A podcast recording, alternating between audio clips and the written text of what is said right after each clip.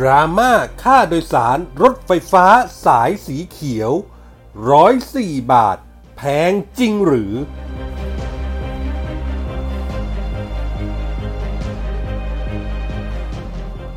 พุทธิพงศ์สยบดราม่าหมอชนะ จากทีมอาสา สู่รักดูแล ตัดการขอข้อมูลบุคคล ให้ใช้ง่ายได้ผลจริง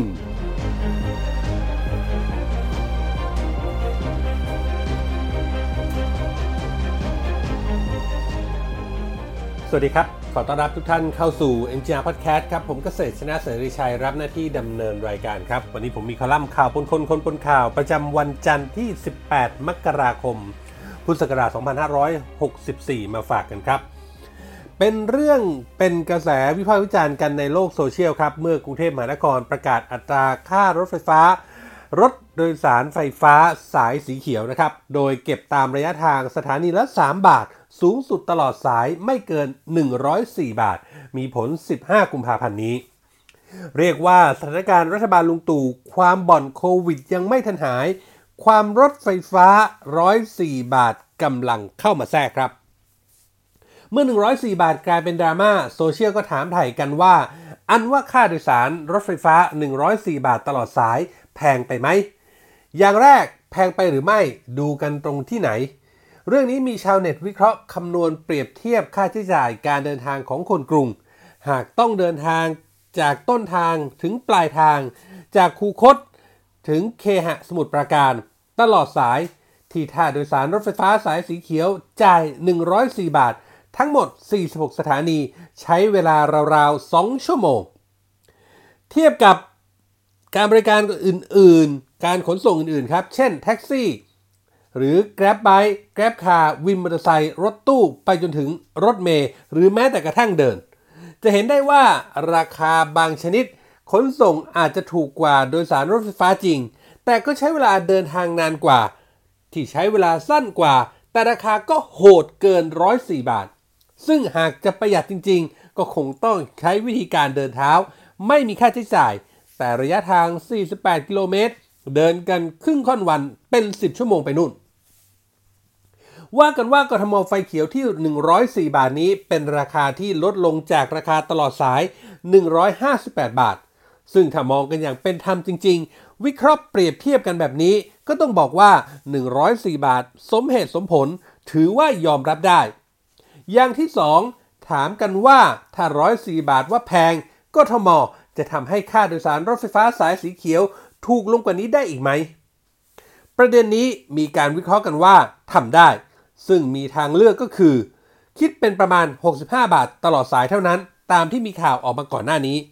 แต่อัตราค่าโดยสารนี้ก็อยู่ภายใต้เงื่อนไขที่ว่ารัฐบาลพลเอกประยุทธ์จันโอชา ต้องไฟเขียวให้กทม ต่อสัมปทานให้ BTS เอาไปอีก 30 ปี เพื่อแลกกับอัตราค่าโดยสารที่ถูกลง พร้อมกับภาระหนี้ที่ BTS ต้องแบกแทนกทม ลองคำนวณกันเล่น ๆ ได้เลยครับว่า ถ้าค่าโดยสารรถไฟฟ้าหากเป็น 65 บาท เทียบกับการเดินทางด้วยรถเมล์ที่ว่าถูกที่สุดแล้วก็คือ 70 บาท ด้วยระยะทาง 48 กิโลเมตร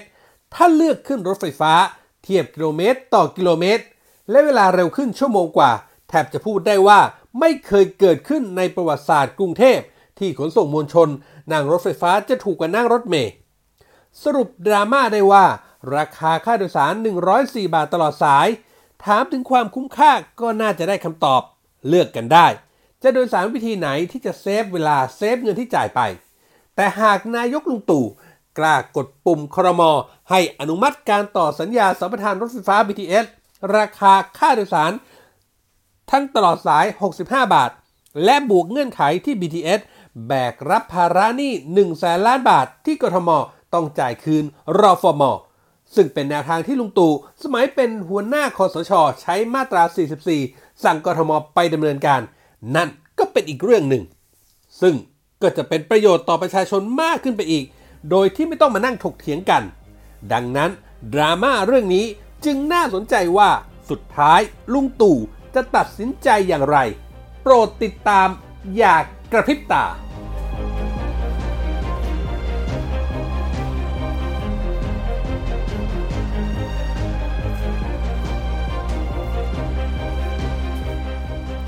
วันก่อนโลกโซเชียลวิพากษ์วิจารณ์กันเซ็งแซ่ครับ หลังจาก Facebook ทีมงานอาสาหมอชนะ หรือหมอชนะ Volunteer Team แจ้งข่าว ทีมอาสาสมัครผู้พัฒนาแอป Code for Public ขอวางมือถอนตัวจากการจะทำแอปหมอชนะ ที่ใช้ในการควบคุมโรคโควิด -19 พร้อมเปลี่ยนสถานะแอป โดยโอนให้รัฐดูแล ว่ากันว่าการถอนตัวของทีมอาสามาจากความไม่พอใจที่ถูกล้วงลูกจากบุคคลระดับสูงในกระทรวง DS ของรัฐ ที่อยากจะดึงแอปมาคุมเอง และกรมบางกรมที่เกี่ยวข้องใส่เกียร์ว่างม่ให้ความร่วมมือในการปรับเปลี่ยนสถานะการติดเชื้อของคนไข้เพื่อการควบคุมโรค พลันที่ข่าวแพร่สะพัดออกไป ก็ทำให้เกิดดราม่าวันไหวกันว่า เมื่อแอปหมอชนะอยู่ในมือรัฐ จะทำให้ข้อมูลส่วนบุคคลไม่ปลอดภัยในโลกโซเชียล จึงชักชวนกันให้ถอนการติดตั้งแอปหมอชนะ งานนี้พุทธิพงศ์ปุณกันรัฐมนตรี กระทรวงดิจิทัลเพื่อเศรษฐกิจและสังคมหรือ DES จึงต้องออกโรงสยบดราม่า ก่อนอื่นเรื่องที่เกิดขึ้นกลุ่มพัฒนาแอป ผู้พัฒนาแอปนี้ก็คือหมอชนะเนี่ย ได้แก่กลุ่ม Code for Public และกลุ่มทีมงานอาสา หมอชนะ หรือหมอชนะ Volunteer Team ได้มีการส่งต่อหมอชนะจากกลุ่มอาสาสมัคร มาสู่การกำกับดูแลจากทางรัฐบาลอย่างเต็มตัวแล้วตามที่เข้าใจกัน เบื้องหลังการโอนมาสู่มือรัฐ เพราะเมื่อโควิดระบาดระลอกใหม่ แอปหมอชนะเป็นหนึ่งในเครื่องมือที่ใช้รับมือทำให้ปริมาณผู้ใช้งานจากประชาชนทั่วไปเพิ่มมากขึ้น แต่มีความกังวลเรื่องข้อมูลส่วนบุคคล เช่น ชื่อเบอร์โทร ในการลงทะเบียนกับแอป ศูนย์บัติการสบค และหน่วยงานที่เกี่ยวข้อง จึงได้ให้ผู้พัฒนาปรับปรุงแอป เพื่อให้ประชาชนมีความมั่นใจในเรื่องของการคุ้มครองข้อมูลส่วนบุคคล นอกจากนั้นยังตัดฟังก์ชันการทำงานของแอป หมอชนะออกหลายจุด เพื่อให้การใช้งานง่าย ไม่ลิดรอนสิทธิส่วนบุคคลของประชาชน นั่นจึงเป็นดราม่าว่ารัฐล้วงลูก ว่าไปแล้วครับ จุดเริ่มของการพัฒนาแอปหมอชนะ ก็ต้องย้อนไปตั้งแต่การแพร่ระบาดโควิดเมื่อปีที่แล้ว ซึ่งอาสาสมัครร่วมมือกัน อยากให้มีแอปในลักษณะติดตามตัวผู้ใช้งาน เพื่อมาช่วยในการควบคุมการระบาดโดย DES ได้ตรวจสอบแล้วว่ามีความมั่นคงปลอดภัย ไม่ละเมิดข้อมูลส่วนบุคคล จึงได้ให้การรับรอง และมอบหมายให้สำนักงงานพัฒนารัฐบาลดิจิทัล หรือสอพรเป็นผู้ดูแล และสนับสนุนพื้นที่การจัดเก็บข้อมูลในคลาวด์ของสพรรวมทั้งตั้งคณะกรรมการธรรมาภิบาลข้อมูลมาตรวจสอบด้วย ซึ่งแอปหมอชนะได้มีการใช้งานแล้วในกลุ่มภาคเอกชน บริษัท โรงงานต่างๆ มาระยะหนึ่ง ฉะนั้นการนำแอปหมอชนะมาให้ประชาชนใช้ ก็เป็นการทำงานร่วมกันระหว่างทีมอาสาและรัฐบาล หลังมอบแอปนี้ให้รัฐบาลนำไปใช้งานแล้ว กลุ่มอาสาก็ยังให้การสนับสนุนการใช้งานของรัฐบาลต่อ เพื่อให้การใช้งานเป็นไปอย่างราบรื่น และเพื่อรองรับปริมาณการผู้ใช้งานที่เพิ่มมากขึ้น สรุปว่าคีย์สำคัญของการปรับแอปหมอชนะ อยู่ที่เมื่อรัฐให้คำมั่นเรื่องคุ้มครองข้อมูลส่วนบุคคล ไม่ละเมิดสิทธิส่วนบุคคล ที่ประชาชนกังวลอยู่ ทีมอาสาสมัครผู้พัฒนาแอป ยังให้การสนับสนุนการดาวน์โหลดแอปหมอชนะ มาใช้ย่อมดีต่อทุกฝ่ายในยามที่วันนี้โควิดยังอยู่ในสภาวะน่าเป็นห่วง เรียกว่าตัดกังวลเรื่องของการขอข้อมูลส่วนบุคคล ขั้นตอนยุ่งๆ ให้แอปเข้าถึงง่ายใช้งานได้ผล เอาเป็นว่า คนได้ประโยชน์ก็คือผู้ใช้ ดราม่าคราวนี้ก็น่าจะจบลงด้วยประการละชนี้ครับ